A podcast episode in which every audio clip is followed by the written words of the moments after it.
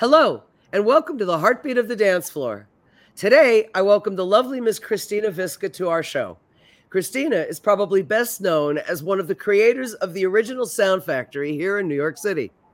Our friendship goes way back to the early 80s, though, with my career transitioning into being exclusively in lighting, while Christina was establishing herself as a hostess and front door personality to many of the special party nights at major clubs in the city, like Studio 54 and the Palladium.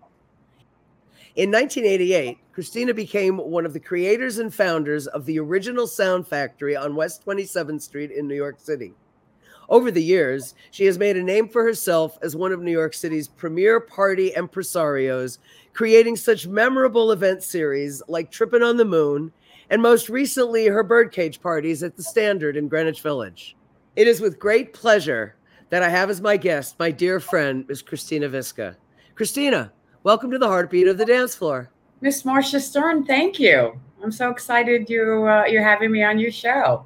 Oh, yeah, it's a delight. You've got such a great, rich history in our club industry. And for those that aren't New Yorkers and aren't familiar with you, um, please tell us a little bit about yourself and uh, some of the things that you've done over the years, your beginnings, etc. Gee, uh, I think we need a five part series, but I'll try to keep it brief as possible. Um, you know, I never planned to get into the nightclub business. It was uh, an interesting, and I like to call it organic um, you know, I was a student at FIT. And before FIT, I was going out a little bit, but FIT really got me. You know, I called Studio 54 and Xenon our campus parties. You know, they were actually very smart with marketing. They used to invite FIT students on Thursdays for free. So when patrons came in, they had kind of a, cl- a club filled with fashionable young kids. Pretty smart marketing. Very clever. Just, right. And just on my own, I kind of have always been friendly and gregarious with everyone. And, uh, you know, within a couple weeks, I was best friends with the door person and the security guards. And in fact, Chuck Garlick, who we're still friends with today, right? Sure. Yeah, dear so friend. It, it was just sort of a natural progression for me. And it really took off. I like to, I'm, I'm a Peter Gatien discovery. In 1983, when he opened Limelight, I used to go and just knowing a couple of the people there, you know, those were the early 80s. You'd get out of the cab, they'd call your name, the you know, the crowd would part calling you. So it was so much fun for me. And Peter noticed me. And he said, you know, I think you need to give parties in my club. And you know, how do you turn that down at 19 years old? No, you don't. And I started giving parties in the uh, in the library at the Limelight. And the Limelight was a really hot club back then. It was across oh, the street from the Danceteria. It had a lot of crisscross traffic. It was really one of the cultural hubbubs in the early 80s. It did. And it was the library there was really, I mean, you know, the word VIP is kind of thrown around, but I mean, you know, on a nightly basis was, you know, built, I mean, like, even like, I don't want to say older because I really don't look at age, but I mean, you had people like Liberace, Shirley MacLaine, Billy Idol, Michael Douglas, like real, you know, not club celebrities, if you will. Sure. Uh, so that was like a really nice place for me to get my start. And just from there, it kind of snowballed on. I was asked to do the door at some major clubs. I I worked at the Palladium under uh, Steve Rubellini and Schrager. I worked you at Stanley Burke, right? And I worked with Stanley Burke, right? I did the game night. I worked on other nights, but the main night for me was uh, Stephen Cohen's gay night with Stanley Burke. And you know, I look I look at Sunday night parties now, and I am probably five thousand people every Sunday night. I mean, it was pretty major. Yeah, it was. And our friend, to repeat the name, Chuck Garlick, also head of security at uh, and ran the door crew at uh, Palladium. And all these people I've kept in touch with throughout the years, which is really amazing. I went to 1018 under Gene Danino. I ran that door for a couple years. Uh, and then I worked at Studio 54 in the in the latter years.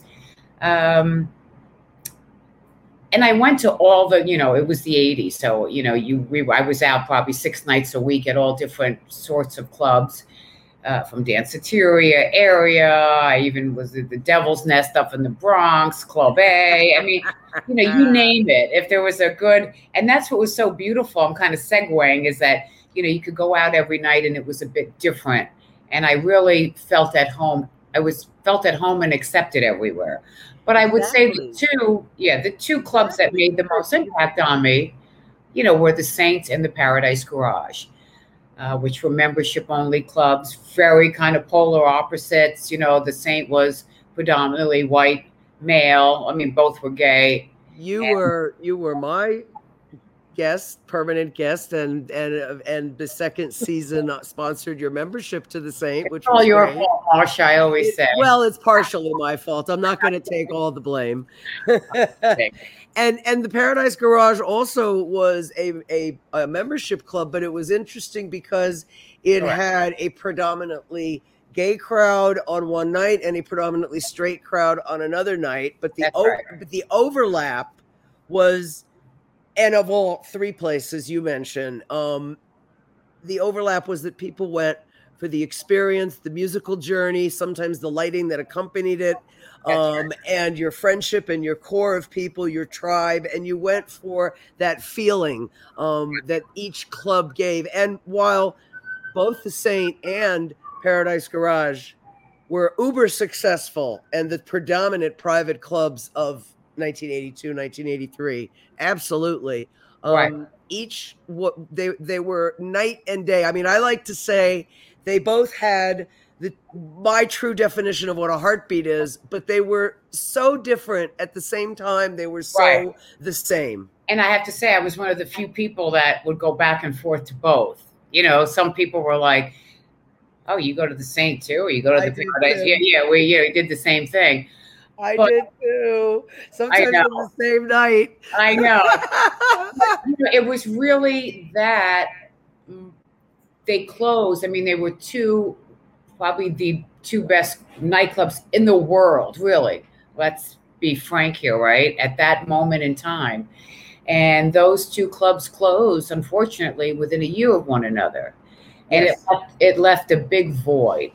Uh, so how I kind of stepped in is when the Paradise Garage closed, uh, and most people were kind of, you know, sitting around, boo hoo, what are we going to do? The garage is closed. I kind of took action.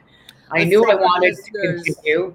I want to give our listeners a timeline. We're talking 87 ish, 88. Yes, September, 87. September okay. of 87. So okay, the, just the next week, I had a I had a party planned. So I didn't I didn't sit idle. I was like, hey, come to my party, come to my party. And to much uh, surprise, I, mean, I shouldn't say surprise, it was an overwhelming success. It was in a little club called Black Market. I called the party The Space. And uh, it took off like wildfire. And it's there that I, not that I met Junior Vasquez, but where he first played for me. I knew that he was an aspiring DJ. I had heard him at. Uh, he played for Keith. My the place I learned about his DJing skills. He played for Keith Haring at the opening of um, the Carmine Street Pool when he painted the mural. Okay, yeah. I said, "Oh, I didn't know you. You know, I knew he was an aspiring DJ, but he was really good." So he had asked me if I he could play for me. I said, sure, why not? I'll give you a chance. And he just blew me and everybody away. Well, I remember your space parties. Yeah, and from that moment on, we became partners, and we quickly outgrew that space. And then we went to Open Baseline, which was on 21 Hudson Street in Tribeca, another mega hit. I mean, yeah. literally, we had to close in about, I think Baseline was less than a year. I mean, we had lines around the corner, and we're pretty much shut down for overcrowding. I mean, we had like major show. I mean, I even had like Imagination perform there in the basement. It was incredible.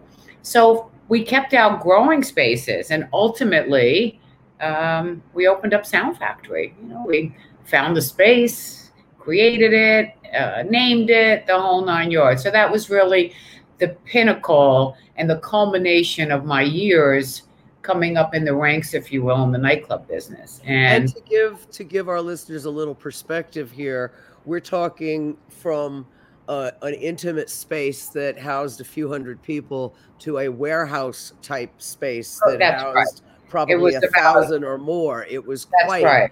It, and it was um, substantial space, like the Paradise Garage was substantial That's space. Right. It was about 12, 12,000 square feet.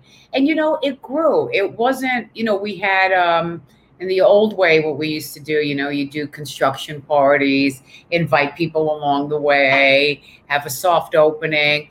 But I have to say, the opening, you know, our soft openings were just that. It was friends and family, and that nightclub built. You know, little by little, it was, um, it grew, and that's yeah. that's a little bit of the difference about nightclubs today. Also, you know, there's a million investors they're all about numbers and money, and there is sustainability in building something for longevity. And that's what we did.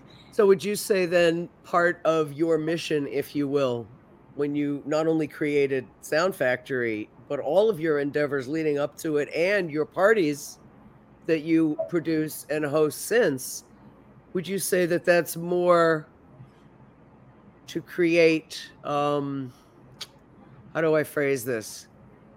It, to do it at more of an altru- altruistic math matter to create a heartbeat to create an interaction something that you're giving the community as opposed to something that's tangible that is only there to give to you well it's funny you bring that up because i never got into this business to make a career out of it or to make money i mean to this day you know it's okay, really like I keep, yeah. I keep using the word organic. It's just what I did kept snowballing. And all along until I opened up Baseline, I was in the retail. You know, I was a manager at Bergdorf Goodman.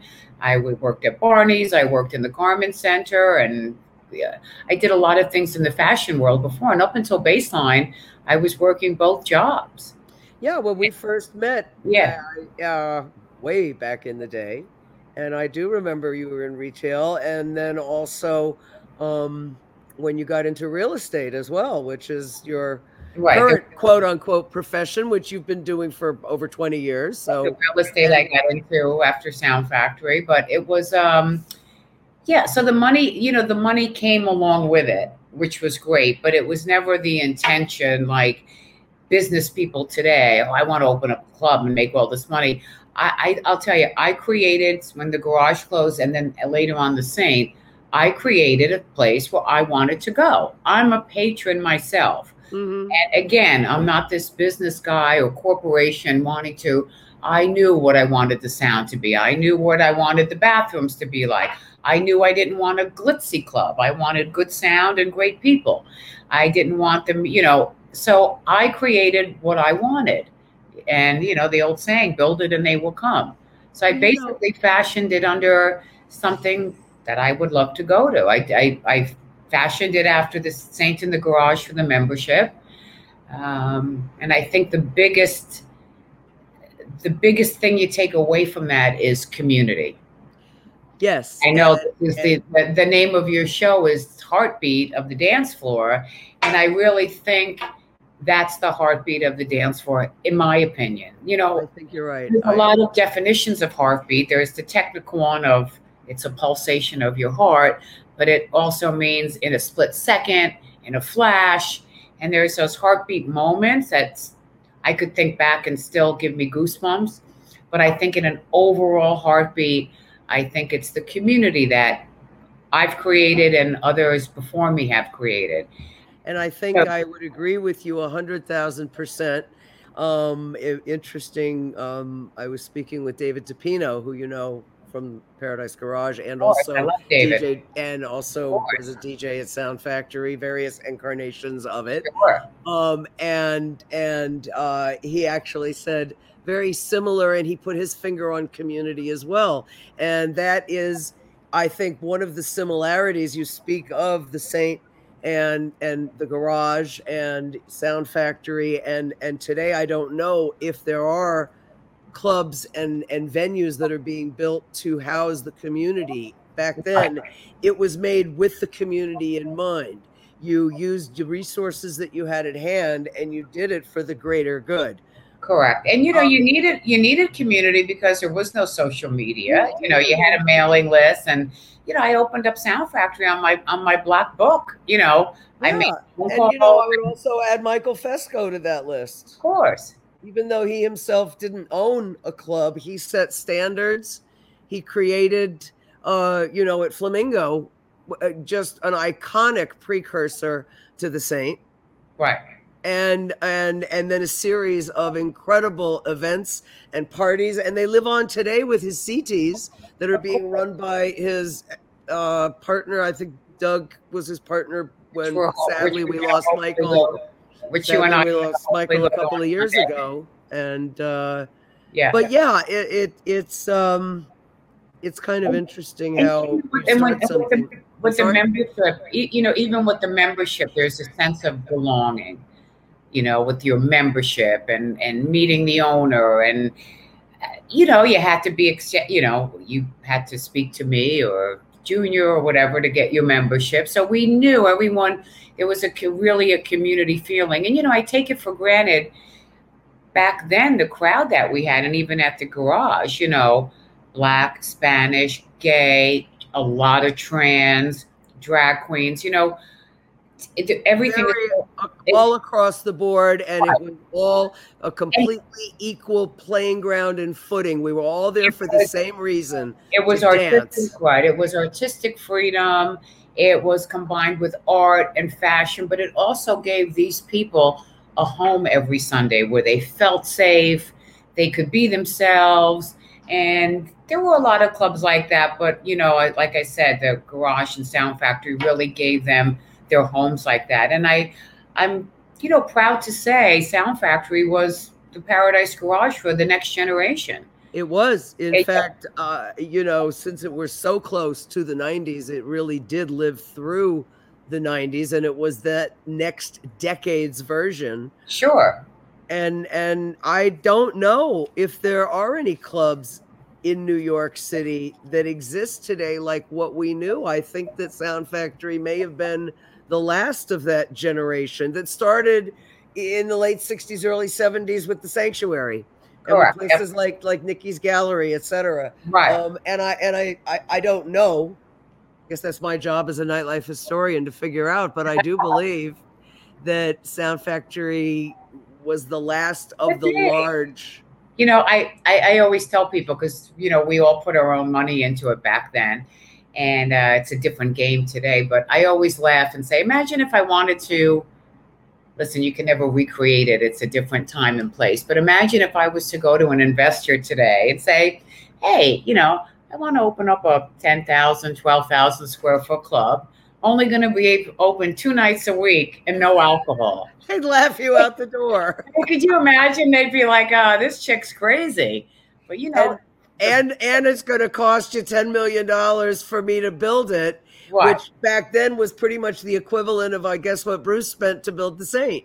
Correct. Well you know, and you know so people for inflation. I think you know people would laugh at that today but look at the longevity that it had and it's you know it, it set a new bar um, and it's you know i hate you know the word legendary is thrown around but it is and we it built is. yeah and, and we and it created a culture which you're right it has sustained itself it has permeated it has evolved it moved on to saint at large parties right i think a lot of the big circuit parties of the early 2000s and late 1990s sprouted from the saint at large parties of the sure. late 80s and early 90s. I mean, probably one of the last clubs that had, you know, we spoke, you know, a residence, and you know, a Facebook. I mean, you know, back in the day, you know, Rudolf was, you know, Danceteria, Peter was Limelight, I was yeah. Sound Factory, and you know, there was not many. There's no more residents. There's no more DJs playing weekly. No one taking chances. Some some people do play monthly, and there's a few parties where I shouldn't say that where DJs do play weekly at their parties, but in a big room Saturday night kind of setting. And I miss that too. You like know, I residency. Well, yeah. you know, at least with your parties, you've taken up the slack because I know as a participant, it's given me, my friends, my tribe, it's given us a place to go to recreate that feeling that we had when we all danced at the Saint or at the garage or or at Sound Factory or out on Fire Island or wherever. And rather than have one permanent venue, you've taken it to a new level in that you bring the party with you wherever it goes. Right. There may be a multiple venues with the same theme. I think offhand of the Tripping on the Moon parties, you know, uh, Birdcage had a home, to my knowledge, and and correct me if I'm wrong, but Birdcage's home has been at the standard for a few years now. Yeah, almost three years, right? Well, the you know then COVID. And, and that's something that you know, as a New Yorker, you like. Okay, I know where I'm going on Sunday night. Right. I know I can count on a Christina Visca party at the standard at Birdcage on Sunday night. That's the the plan, if you will. Right. You know, I mean, like I, I like to create, you know, you hate to go back. It's like a cheers, right? You know, you want to go where everybody knows your name and they're happy that you came, right? True. Very I mean, true. You know, I like to think of my parties that people could come along, that they're going to know everybody there. That's, you know, when I used to go out, I people like you going by yourself. I'm like, yeah, I'm meeting a thousand friends there. it's like exactly, exactly, yeah. and and I think that that that is the very community that you you refer to the community that you give to by creating the community that supports you by attending by sharing. It's that interaction that in my mind creates the mag- magic of the moment creates those special heartbeats. Um, i'm going to segue a little bit and ask you if you have any stories you'd like to tell us about perhaps any super special moments that you either witnessed or created, or maybe a little, you know, just a, a background story, whether it was a party um, that was at one of your venues or one of the parties that you uh, created yourself, and you know, just give us a little insight as to how you make magic. There's a lot of them. I mean, one of my one of my fa- I mean, obviously I have a ton of them, but one of my favorite stories, and I could tell it now because if the authorities knew what we did back then, right? And we all came out unscathed. But I could tell, I could tell the story now.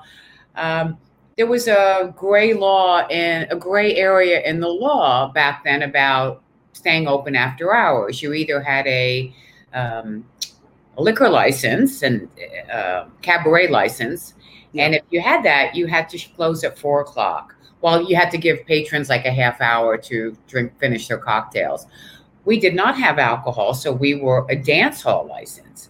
But once they caught on to Sound Factory, you know, it was all warehouses over there, and the cops, the 10th precinct, had a lot of problems. But at four o'clock, they started coming into Sound Factory every week, and every week I would leave and sit in the cop car and take a ticket, which was then I'd have to go to court on Monday, and it was thrown out. But we learned our attorney there was they really couldn't shut us down. We were a cabaret license without alcohol, and we were a membership only club.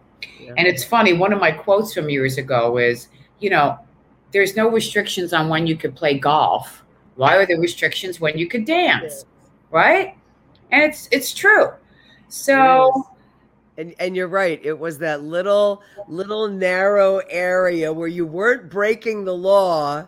Correct, right but you and so you could legally do what you were doing. You just right, but obviously we the confines. obviously we were on the radar. You know, the walls were oh. shaking. You know, with the music and the sound system. So when yeah, but you weren't selling liquor, and after four, and you didn't have, uh, you know, you, you didn't have a liquor license. Correct, correct. They might not have liked what was going on, but there was nothing they could do about it. That's that's right. funny about you having to take a ticket every week, though. Oh wait, but this is I haven't gotten to the good part yet. Oh, I'm sorry. But that's okay. So, so as we would learn that they, you know, they still bothered us. So we would have lookouts or security guards on all four corners. They would radio and say, you know, 5 is on the street, cops coming down. We would radio to Junior. We would shut the music off with 2,500 people in the room. We would shut the, the gates, you know, the rolling doors. Security would be outside as though we were closed, you know, saying, hey, what's up? We just closed. 2,500 people quiet, waiting until we got the word that the cops were off the street. Wow. We would get the war, and it was probably it could be it could be five minutes, it could be fifteen minutes. We didn't know, not a peep. And the minute they left the block, we'd get the signal, and boom, the music went on. I mean, wow. really pretty incredible. That's how yeah, dedicated yeah, really. the crowd was to it too. But could you imagine everyone just sitting on the dance floor, like the music stops in the yeah. middle of that drama at four o'clock in the morning, and then it would go back on, and they'd never came back. Pick up, pick That up night. like it, pick up like it left off. Yeah, Right. So that's, uh, unbelievable. that's a great story. really a, a highlight memory that I tell most people. It's just it's incredible.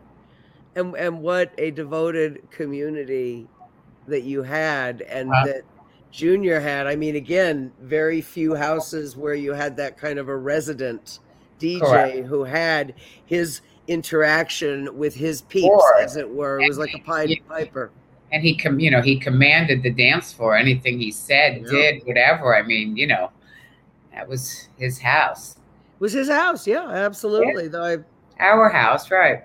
well yes indeed You know what I mean? He commanded as as the DJ. I mean, it was pretty amazing. he was the figurehead if you will What?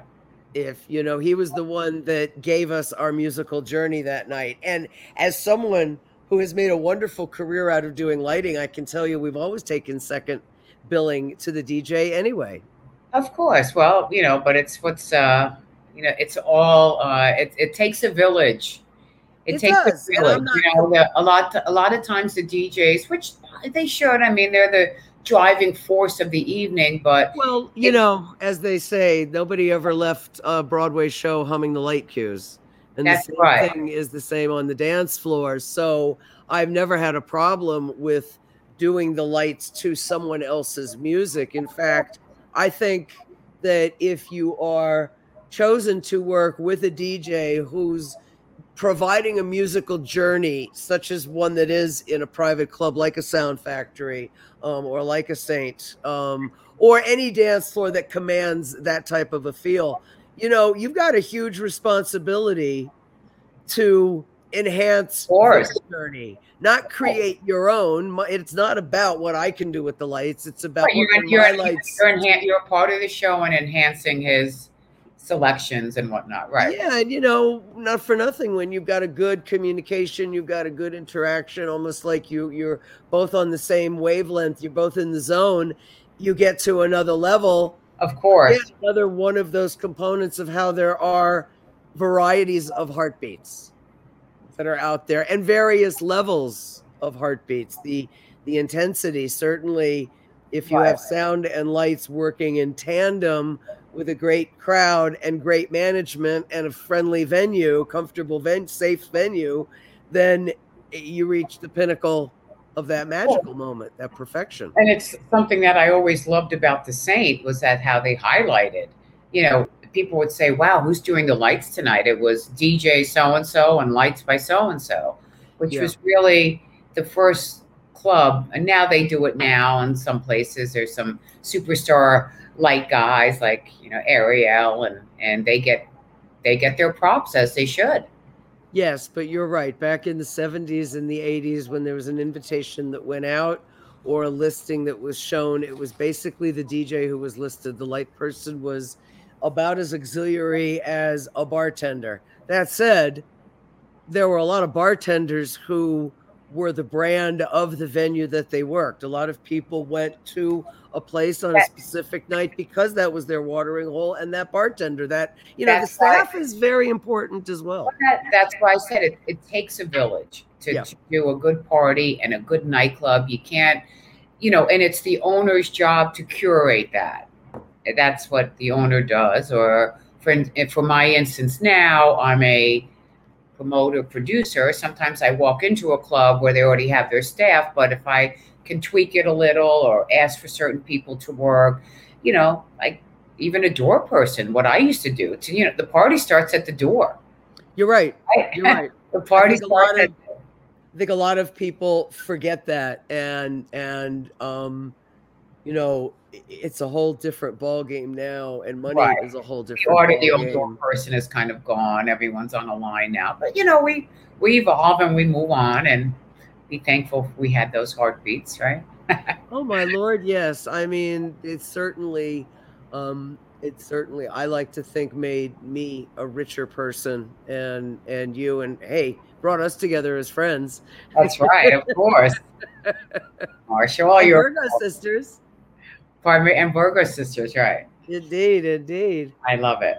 indeed. I love that you're so um, involved in the business like me and still love, you know, we still have a passion for being the patron, still going out, uh, which is, you know, and all uh, that's another thing, you know, a lot of, I, I hate the word promoter, but I guess that's what some people might call me. I like to call myself a producer of the events, but, you know, there's a lot of promoters that you could say it's a so and so event, but sometimes they're not even at the party or they're in the office or they're sitting in a corner with a bottle with two friends. It's like, I got into this business to like, you know, dance, talk, hang around, chit chat with people. And uh, so even sometimes that's a little lost these days too. You know, it's just a business. And it's unfortunate because when you see the person who's hosting the event, who has extended this, this, you know, created, produced this event that you go to, and you see them having fun, it can't help but rub off on all of the attendees and make them want to be a part of it more and more because you know it there's a sincerity there um christina. I, I, really do oh want to come see you? Oh it's christina's party. Let's go go. And like it's not just um, a business you know? I'm Correct.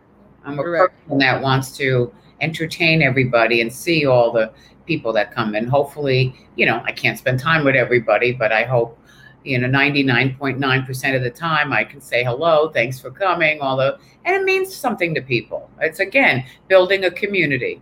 Yes, and you're out there and you're enjoying yourself as much as everyone else who is there having a good time. In fact, right. as I speak about one of your parties, I'm going to take the liberty of putting up a photograph that when I created this series, this you know, I was trying to describe what the feeling of Heartbeat of the Dance Floor was. It was a feeling to me of euphoria, of total abandonment, of total joy. And and as I was trying to describe it to a graphic artist, there was nothing I could come up with except I've got to show you this photograph. And this was a picture that was taken at one of your events, Tripping on the Moon events. I forget the year. And in the picture, it centers on our dear, dear dear friend, DJ Warren Gluck. May he rest in peace. And if you see him with his oh, arms wow. spread on the yeah. dance floor, that wow. is Warren. And to me, that is just that is the epitome of what is that magic moment, that joy that is the heartbeat of the dance floor. I have goosebumps. What a great photo! Wow, this is one of your parties, darling. Yeah, yeah. I always said, uh, hands and arms up is a good sign, right? Roy always said that. He said his barometer, Roy Thode, his barometer for if the crowd was enjoying themselves, if the people, the more arms that were in the air, right. the better the night, the, the more fun they were having, the more they were enjoying yeah. themselves. And it's true because it's just a natural body expression of of that abandonment, joy, that yeah. joy, that sheer jubilation. Wow, that's a great photo. Yeah. Nice. It, uh, it's exactly what I thought of when I was trying to put into words what I meant in creating the series and in creating words, as they say, right? I'm sorry. I said a picture paints a thousand words. Indeed, it does. indeed, it does. Indeed, indeed. So, Christina, I want to ask you um, to bring us a little bit up to speed on some of the things that have been occupying your world of late. I know Birdcage is your latest endeavor. Um, and and if you've got any other wonderful magical moments and stories, please do. But you know, bring us up a little bit into the present. Sure. Um, and or maybe tease us on some things we can look forward to in the future. We always love a good Christina Visca event. Thank you. Um, I'll just start post Sound Factory days after Junior and I sold out of it. Um, I went on, I went, I found my way back to Peter Gatien. I managed USA in the Tunnel, two mega clubs, which was an amazing experience for me. And then those two clubs, you know, obviously closed down after. I'm happy to say everything I've done has happened because it's closed or whatever. I've never, uh, faded or you know gone down with the ship or anything everything has always ended on a high note for me which i'm very grateful for sure. um, and i found my way starting to just give my own parties now because at sound factory you know i own the club it was a whole different ball game and so i think i took a little bit of a you know short break after that but in, I, in two years i've been in the a professional in the nightclub business for 40 years. Can you believe that? No, actually, uh, sometimes I have 1983, I like, gave my yeah. first party. So yeah, 40 years. It's crazy, and still have a passion for it. I'm, I'm happy to say.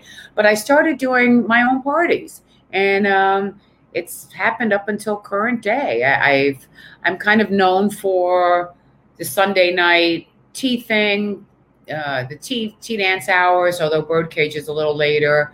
Uh, some of them were disco tea at Splash, which lasted about two years, which uh, major DJs came in there and did like a disco set. Um, I had Loleatta Holloway sing for my birthday there with Melba Moore. I mean, some major. I mean, that was a real heartbeat moment. I'll tell you that. That yeah, sure. was being sure. on stage with Loleatta and Melba Moore singing "Happy Birthday" to you. I mean, you know, that's major. Um, Indeed. disco, you know, I had did, did disco tea, then I did classic tea at the old XL up on 42nd Street. Yep. I did I did a party called Sunset Discotheque on the top of stage 48.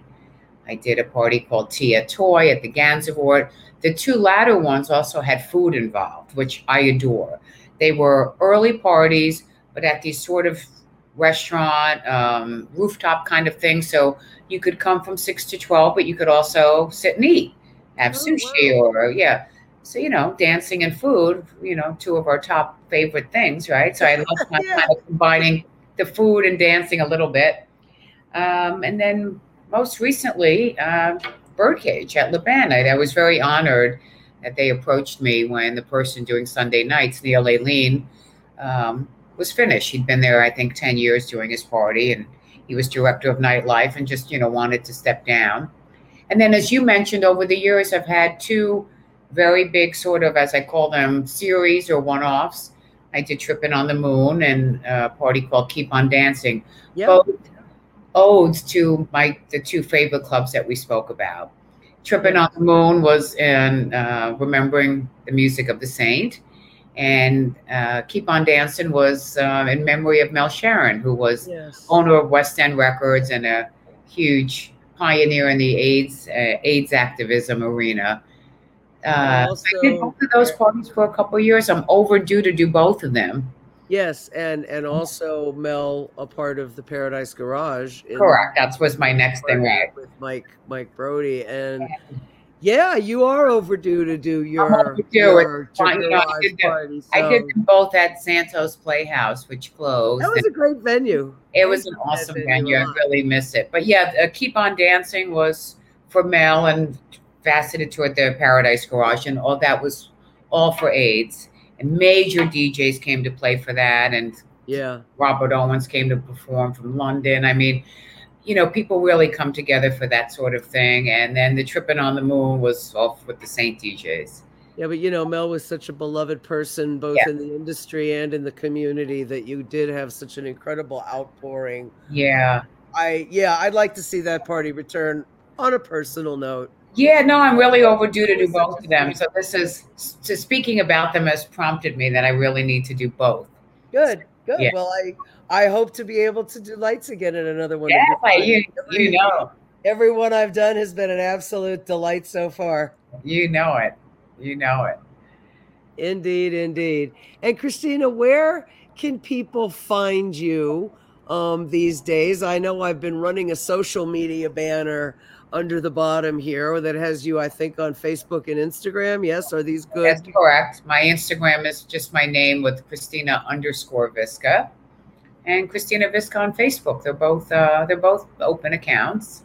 And I assume when we get uh, more info on updated events, that that's where you'll be posting them, and that's where we can follow you. Absolutely. And I would love to have you back on another visit, and hopefully, um, Oh, I would love to. I could talk to you for hours. Well, Well- funny people. I, you and I speak on the phone often, right? And we're we, you know, we're like, oh my god, we've been on for two hours. well, that's how it is with a friend.